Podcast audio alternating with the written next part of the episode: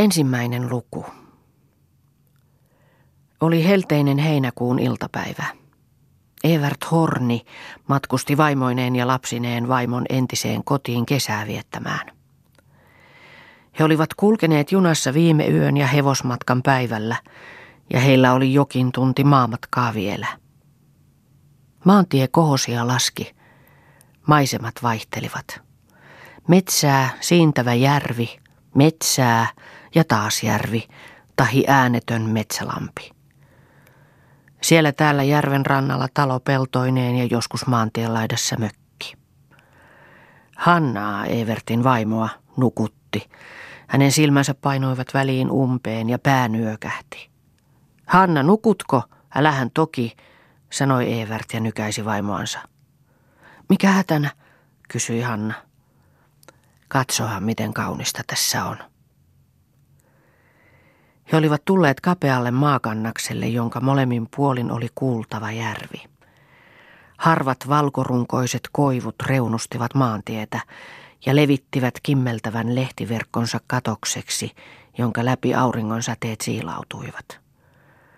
Tämä on kauniimpi kuin mikään temppeli, sanoi Evert. Hän herätteli kuusivuotiaasta tyttöään Leaa, joka nukkui hänen sylissään nukke käsivarrellaan. Lea kultani, katsohan nyt vähän. Tämä on kaikista kaunein paikka. Minä katson, sanoi Lea, mutta painoi silmänsä umpeen. Olemme nyt tulleet Satulinnaan, houkutteli isä hereille Leaa. Silloin avasi Lea suuret silmänsä ja katseli ihmeissään ympärilleen. Missä on Satulinna? kysyi hän. Tässä, Tämä koivulinna, ihmeellinen, eikö ole? Missä Lea siis on? Satulinnassa. Isää nauratti. Katsopas tuonne toiselle rannalle. Mitä siellä on, kysyi isä. Satulinna. Se on mummon talo, selitti isä ja silitteli Lean pörröistä tukkaa. Pianpa tullaankin perille, sanoi Hanna. Missäs on mummo? Kysyi Lea jo virkeänä. Mummo on kotonaan. Näetkö tuon niemen tuolla järven toisella puolella? Siinähän on punainen talo ja talon ympärillä pellot. Se on mummon koti. Ja se on ollut äidin koti. Nyt näen, riemuitsi Lea ja nousi seisomaan kärryissä. Maantie kiersi Lahden poukamaa pitkin. Kuului karjankellojen kalkutusta. Lehmiä oli maantien syrjässä ja maantiellä. Siinäpä ovat mummon lehmät, sanoi äiti. Kohta olemme kotona. Minä pyydän sinua nyt, Evert, viimeisen kerran. Älä sinä nyt. Hän teki kädellään juomista tarkoittavan liikkeen, mutta muistikin sitten, että kyytipoika oli kuuro ja sanoi, älä juo, älä siellä juo. Se on selvää, nauroi Evert vakuuttaen, ja kenen kanssa siellä joisi. Vaikka kenen, vaikkapa Matin – Veljestäsi ei ole siihen hommaan. Muista siis nyt, että olet luvannut. Ole rauhassa.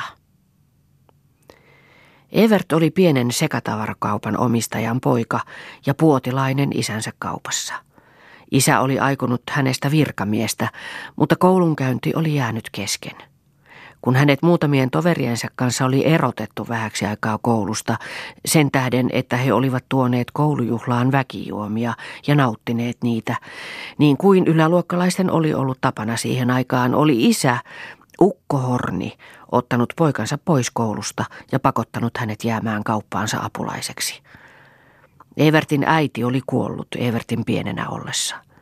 Evert oli sitten naimisiin mentyään koettanut hoitaa omaa kauppaa, mutta kauppa ei menestynyt. Hän hävisi siinä. Evert oli levoton ja hermostunut. Nyt keväästä asti oli hän ollut joukkoineen isänsä luona. Hanna oli pyytänyt, että he saisivat tulla osaksi kesää mummon ja veli Matin luokse. Varmaan Evert maalla rauhoittuisi. Me sanomme siellä, sanoi Hanna, että sinulla on lomaa ja että sinä perustat oman liikkeen. Mitä? Niinhän sinun pitääkin. Menemme vaikka Lappiin. Menemme, menemme, kohta lisäsi hän. Mutta jos minusta ei ole liikkeenhoitajaksi, miksi ei olisi? Mikäs liikemies minä olen nyt enää, enkä ollut ennenkään. Enää minä näy onnistuvan sillä alalla. Voit yrittää kuitenkin, älä niin ajattele, pakko on koettaa jotakin. Oltiin ääneti vähän aikaa. Sitten sanoi Evert. Huomasitko, miten isoisä on käynyt huononäköiseksi? Huomasin. Hän suree tätä sinun juttuasi, kun hävisit. Ei. Hän alkaa olla vanha vain. Mitä sanot, jos minä ottaisin hänen kauppansa? Ei hän omaa kauppansa anna. No, hänen kuoltuaan. Hän elää vielä kauan, saatpa nähdä. Eikä hän luota sinuun, kun et voinut omaasikaan hoitaa. Tunne nyt toki vähän itseäsi ja oloja. Sinä annat ihmisille velaksi, etkä osaa periä. Älä liioittele, sanoi Evert. Kyllä isä voi olla kauppias ja minä voin olla isän apulaisena puodissa, sanoi Lea. Everttiä nauratti, mutta Hanna torui. Ei sinun tarvitse kuunnella aikaihmisten puheita. Ja hetken kuluttua sanoi Hanna taas Evertille, mitähän tästä elämästä sitten tulee? Kylläpähän se selviää. Kukaan ei ole nälkään kuollut nykyään. Onneksi on isällä pieni talopahasensa, siinä voi asua, ja kyllä isä auttaa. Ei ole sanottu. Vaikeaksi se meille käy, kun tapahtuu perheellisäys. Mikä on perheellisäys, äiti? Kysyi Lea. Se on se, että tulee uusi lapsi, sanoi isä. Suuri vai pienikö? Pieni. Mistä sinä saat sen? Nukketehtaasta. Onko se nukesta tehty? uteli Lea. On. Voiko tästä Maija nukestani tehdä lapsen? Voipa kai. Kuka tekee? Eräs täti nukketehtaassa. Hän lupasi, että hän syksyllä tuopi sieltä äidille pienen lapsen, selitti isä. Jospa nyt muistaisi sanansa, sanoi Lea. Ja minä annan sitten Maijan hänelle, että tekee siitä minulle toisen. Eiköhän ole parempi, että hoidetaan ensin yksi, se äidin pieni, sanoi isä. Ne syövätkin niin paljon, jos on kaksi, sanoi äiti. Ja kuka niitä hoitaa? Minä hoidan, mutta sinähän lupasit olla puodissa minun apulaisenani, sanoi isä. Lea tuli vakavaksi. Sitten toisena jouluna vaikka minulle oma pieni, niinkö isä? Niin. Isä silitti Lean päätä ja yhtäkkiä suuteli häntä. Tämä tyttö oli niin rakas. Oli jouduttu mummon talon pihalle. Talo oli suuri talonpoikaistalo, Punainen päärakennus ja harmaat ulkohuonerakennukset ympäröivät neliskulmaisen nurmipihan, jossa kaitaiset polut risteilivät aittojen ja asuinrakennuksen välillä. Hallikoira haukkui jo vieraille pihalla. Talon joukko tuli katsomaan tulijoita. Siinä tuli kuistille mummo, kävellen huonoilla jaloillansa.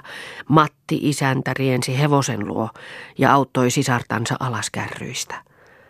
Tuvanpuoleisella kuistilla seisoivat renki Pekka ja hänen vaimonsa Stiina, Lois Aatami ja hänen vaimonsa Liena, kaksi talon palvelijaa sekä Pekan lapset. Terve tulemaan, sanoi mummo, jota Hanna syleili.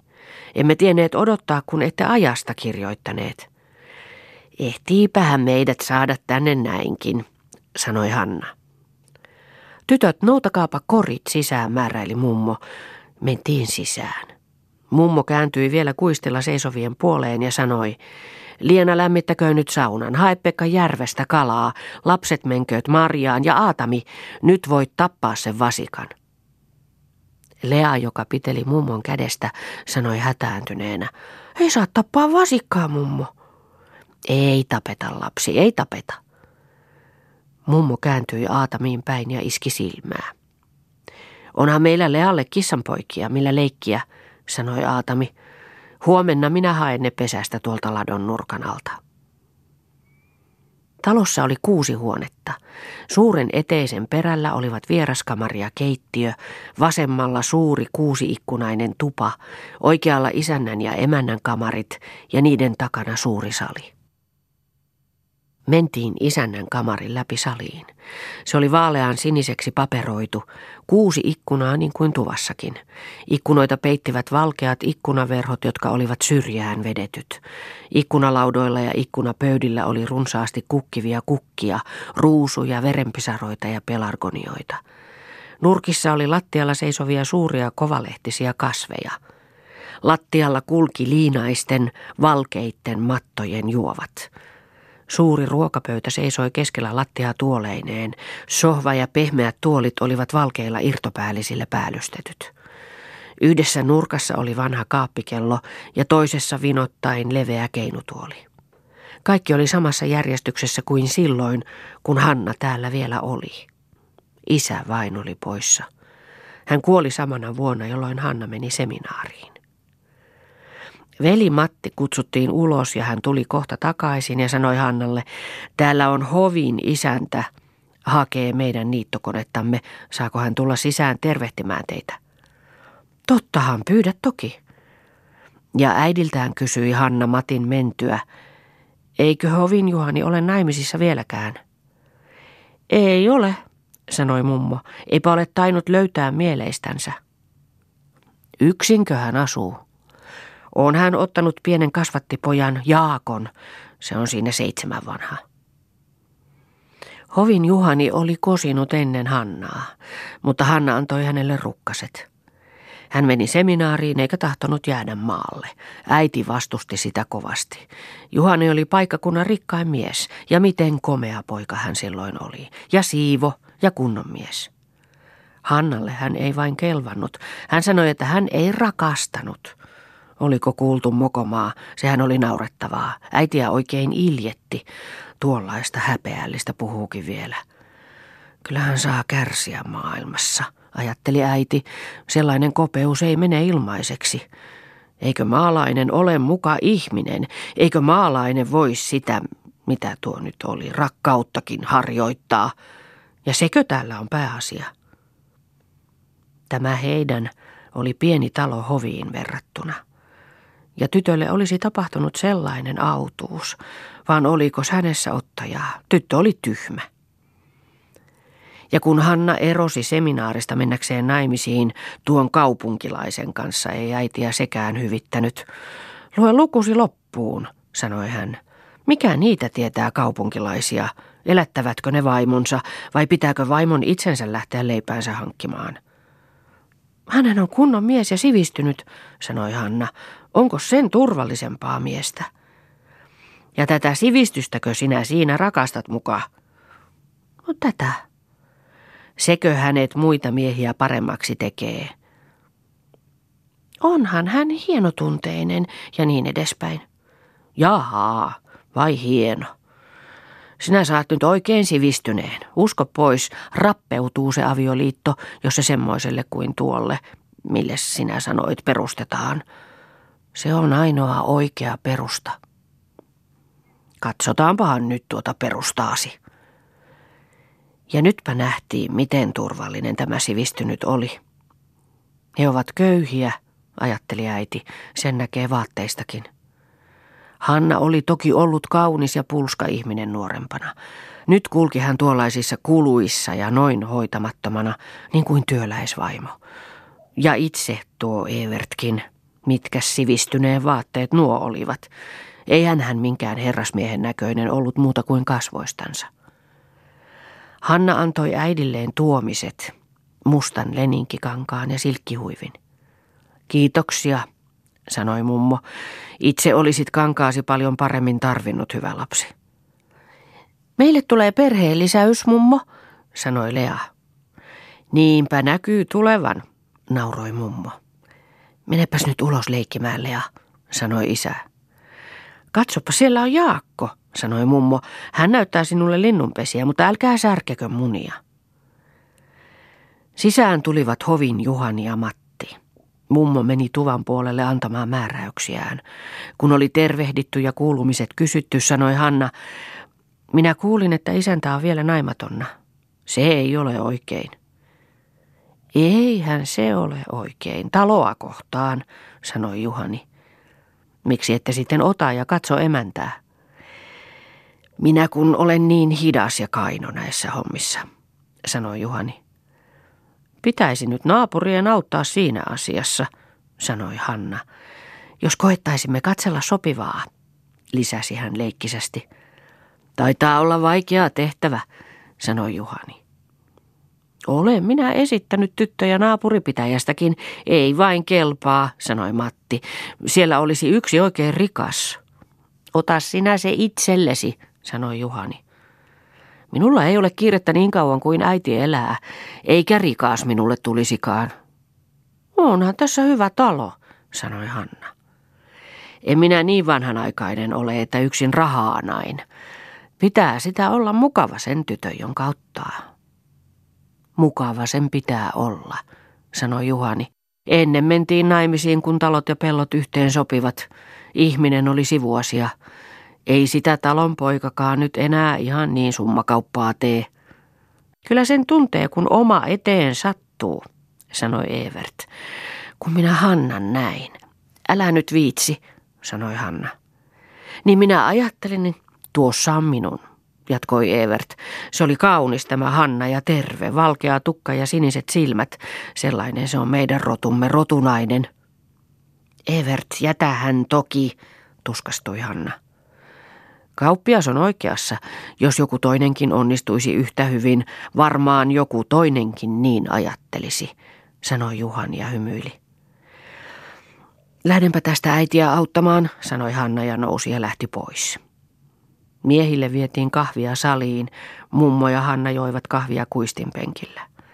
Aurinko oli laskemassa järven taakse, hyttyset kuin kultaiset pisteet tanssivat parvissa pihanurmen yläpuolella.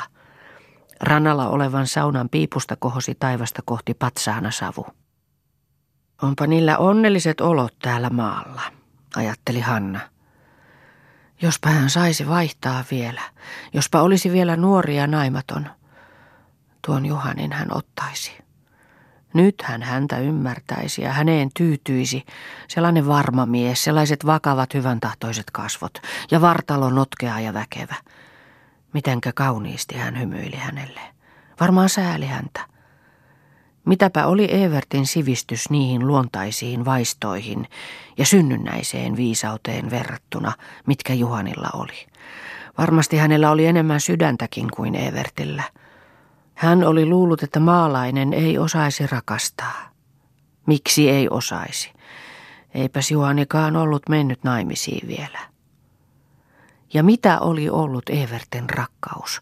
Kihloissa ollessa haaveili siitä jos jotakin – sitten haihtui kaikki kuin tuhka tuuleen. Evert oli heikko ja epämiehekäs. Olisihan hän mennyt jonkinlaisena toverina vielä, mutta kun hän ei voinut vastustaa sitä juomishimoaan.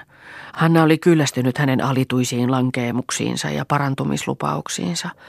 Kun katsoi häntä, luuli, että siinä oli vaaraton mies, lapsellisen hyvän tahtoinen ja taipuva. Mutta niin ei ollut. Hän oli vaarallinen ja itsepäinen haluissansa ja jokin kalvava levottomuus ajoi häntä suoraan turmiota kohti.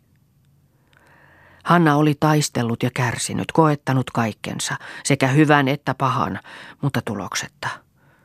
Hän oli kovettunut nyt ja katkeroitunut. Hän oli pahoillansa siitä, ettei ollut lukenut lukujansa loppuun, niin kuin äiti oli sanonut. Nyt olisi hän itse voinut hoitaa perhettä ja elättää sitä – kun he palaisivat täältä Evertin isän luo, aikoi Hanna pyytää, että he kuitenkin saisivat hoitaa isän kauppaa. Ehkä siitä saisi jotakin omaa irti. Perheen toimeentulo näytti nyt muuten mahdottomalta. Onneksi Evertin isä ei vieroksunut Hannaa. Hän sanoi heidän lähtiessäänkin, että jos muualla ei voi toimeen tulla, tulkaa hänen luoksensa – mutta sitä ei alussa pitäisi sanoa Evertille, ettei hän heittäytyisi jo sen varaan. Isä ei puhellut paljon Evertin kanssa. Mitä se auttaisi? Mitä tuollaisesta miehestä, joka ei itse voinut elättää perhettänsä eikä turvata vaimoansa? Miten ärsyttävää ajatella, ettei koskaan häntä toiseksi saisi. Että he aina tulisivat kulkemaan kuin kuilun partaalla. Juhani ja Matti tulivat ulos. Joko nyt pois, kysyi Hanna. Huomenna alkaa meillä heinänteko. Matti lupasi tulla itse ajamaan konettansa, sanoi Juhani. Se on selvä, sanoi Matti. Me tulemme täältä kaikki heinään, lupasi Hanna. Juhani hymyili. Kahvinkeittäjiksi väelle, sanoi Hanna. Pysähdy nyt illalliselle, pyysi mummo Juhania. Ei kiitos, ei nyt. Missähän Jaakko on? Huudettiin Jaakkoa. Lapset tulivat navetan parvelta. Lea oli riemuissaan näkemistään linnunpesistä. Minä olen nähnyt monta, monta linnunpesää, äiti. Monella linnulla on ollut suuri perheellisäys. Juhani ja Jaakko läksivät. Muista nyt tulla huomenna, Jaakko. Mennään sinne mansikkaaholle, huusi Lea heidän jälkeensä. Tulen, huusi Jaakko. Kohta illastettiin.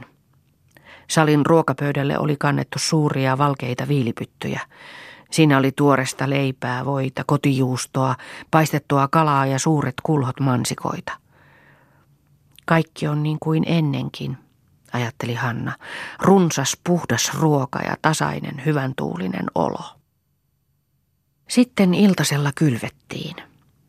Sauna oli koristettu tuoreilla koivuilla ja koivunoksilla, jotka riippuivat seinä- ja kattohirsien raoista. Se oli kuin vihreä lehtimaja, joka tuoksui suloiselta koivunlehtipihkalta. Nurkassa oli suuri kiuas ja portaat veivät lauteille. Istumapenkit lauteilla olivat peitetyt valkeilla liinalakanoilla.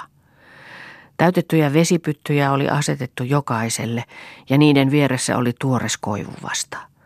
Alhaalla olivat suuret vesikorvot kuumine ja kylpine vesineen ja valkeilla liinoilla peitetyt pesupenkit vesipyttyineen.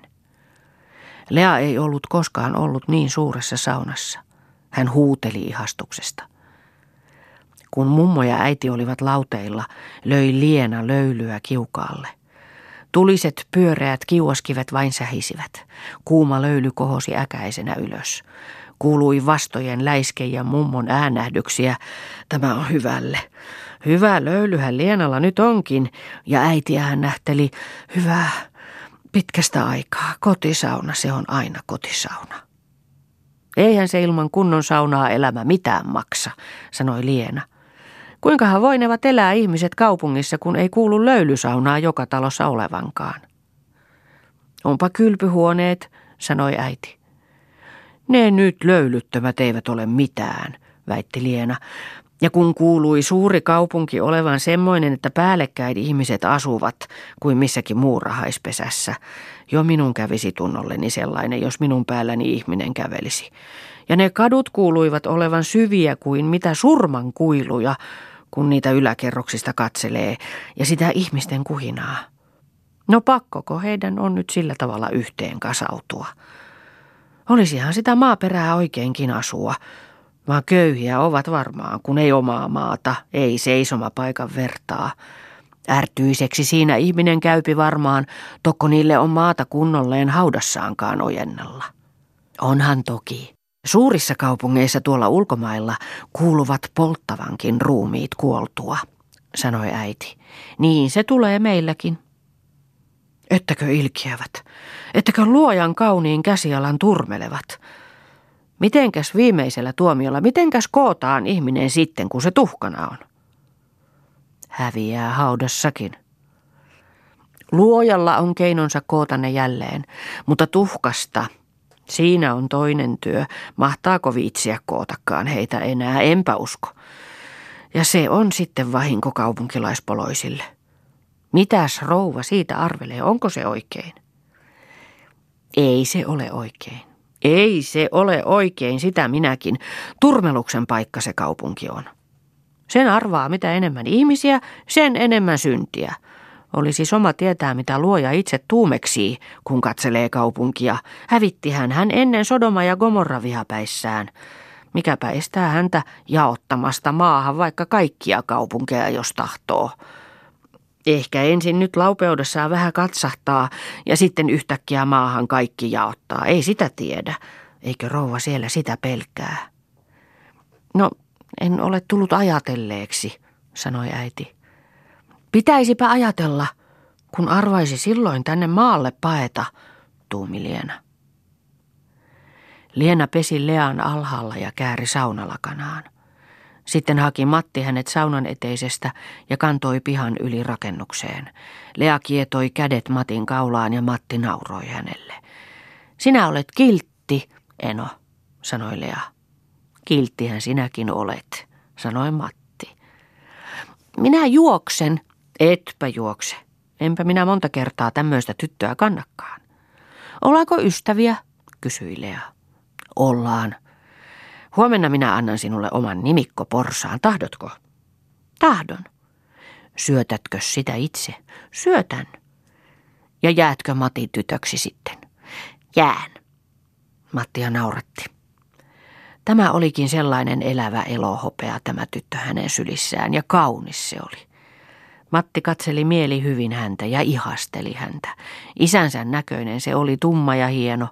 Sillä näöllään kai tuo Evert Hannan voitti. Ja kenenkähän tämäkin sitten tuolla näöllään voittaa.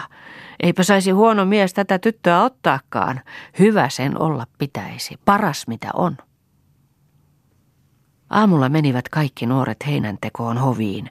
Omassa talossa oli heinät saatu jo latoon. Juhani ja Matti ajoivat niittokoneita, naiset haravoivat. Oli helteinen päivä. Tehtiin työtä kovasti.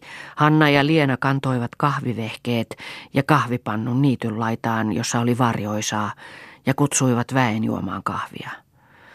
Hyvältä se maistuu nyt, sanoi Juhani ja katsoi Hannaan.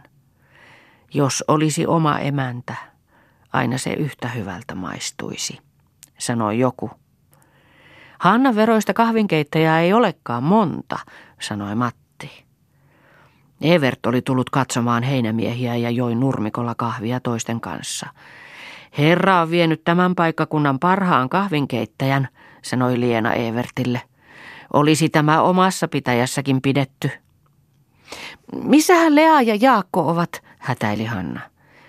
Varmasti tuossa mansikaaholla, siellä ne äsken olivat, sanoi joku.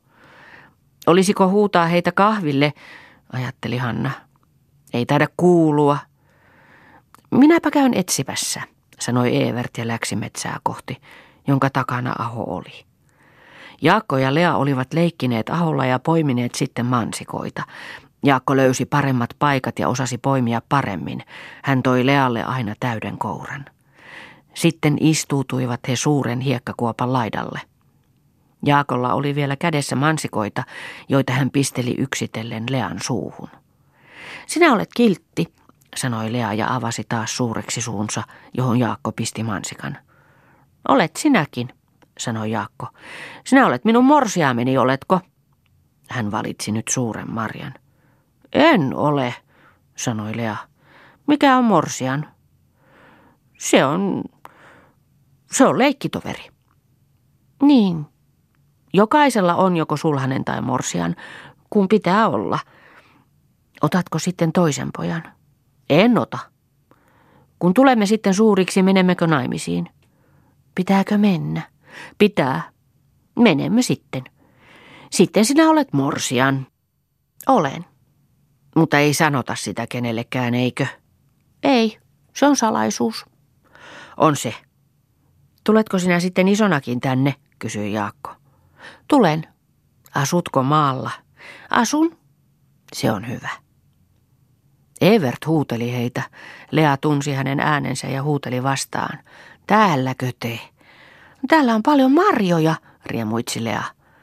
Menkääpä nyt niittomiesten luo, siellä on kahvia, äiti odottaa. Lapset läksivät. Evert palasi takaisin taloon. Hänestä oli aika täällä maalla tuskastuttavan pitkä. Kuinka tätä voisi kestää useampia päiviä ja viikkoja, niin kuin Hanna oli ajatellut. Hän ei löytänyt sijojansa. Hän vierasti kaikkea. Tunnit tuntuivat pitemmiltä kuin päivät ja sellainen ahdistus kaikkialla. Pois. Täältä pitäisi päästä pois. Kaikki synnytti täällä kipeän ikävän. Nurmi tuossa, hiekka, tämä ainainen auringonpaiste. Hän oli istunut äsken rannalla ja katsellut järveä ja ruohoja. Ne eivät viihdyttäneet häntä. Ne ikään kuin työnsivät hänet luotansa pois. Kaunista, totta kai se oli kaunista, jos sitä voisi katsella tulematta levottomaksi. Mutta ne synnyttivät vain ikävän ja kaipuun, kotiikävän. Minne? Kotiahan hänellä ei ollut. Mitä tahansa muuta, mutta ei tätä luonnon rauhaa, sitä hän ei sietänyt. Ei näitä maalaisihmisiä, joista jokainen oli onnellinen tavallansa. Miten hän oli vieraantunut kaikesta, elävästä elämästä, ihmisistä ja luonnosta, ja eli sisäisen palon ja levottomuuden vallassa aina. Koko luonto on vihamielinen minulle, sanoi Evert ja tuijotti puuta, joka siinä seisoi. Sen auringonpaisteessa välkkyvät lehdet ikään kuin leikkasivat häntä. Hän katsoi epätoivoissaan sitä kuin vihamiestä, joka on voimakkaampi ja joka aikoo nujertaa hänet. Sitten hän muisti eilisen matkan. Se oli ollut kaunis ja hän oli ollut rauhallinen ja terve. Eilen näki hän kauniin. Tänään ei hän sitä missään nähnyt. Se oli tuo ikävä, ainainen, polttava ikävä, joka nujersi hänet, ajoi häntä takaa, menipä hän minne tahansa. Sitä hän oli pelännytkin. Miten ihminen on heikko ja inhottava. Tiesi hän, hän, että hän oli itse itsensä vihollinen. Hän oli voitettu. Hän meni taloon, kamariin, jossa heidän matkatavaransa olivat. Sinne tavaroiden sekaan saappaan sisään oli hän kätkenyt Hannalta salaa, pienen pullon ja rahaa. Hän otti ne pois. Hän päätti, ettei hän vielä pulloa aukaisisi ennen kuin viimeisessä hädässä vasta. Hän veisi sen metsään vain, ja joskus, jos ahdisti mieltä, hän sen käyttäisi niin, etteivät toiset huomaisi. Hän läksi talosta, meni maantietä kappaleen matkaa ja poikkesi metsään mutta ennen kuin hän oli kätkenyt pullon, oli se jo lopussa.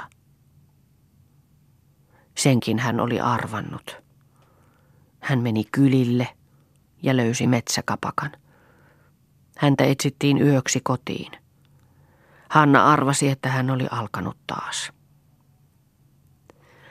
Hän oli poissa kolme päivää ja tuli sitten takaisin. Olipa hyvä, että tulit, sanoi Hanna kalpeana vihasta. Me matkustamme tänään pois. Ja talonväen pyynnöistä huolimatta laitteli Hanna tavaransa kuntoon, pyysi Matilta kyydin, ja niin matkustivat he takaisin Evertin isän luo. Ja Hanna päätti, etteivät he ikinä enää menisi maalle. Kaupungissa voi kätkeä häpeänsä paremmin. Maalla kävi sietämättömäksi olo, kun ei ollut minne piilottautua häpeän tullen.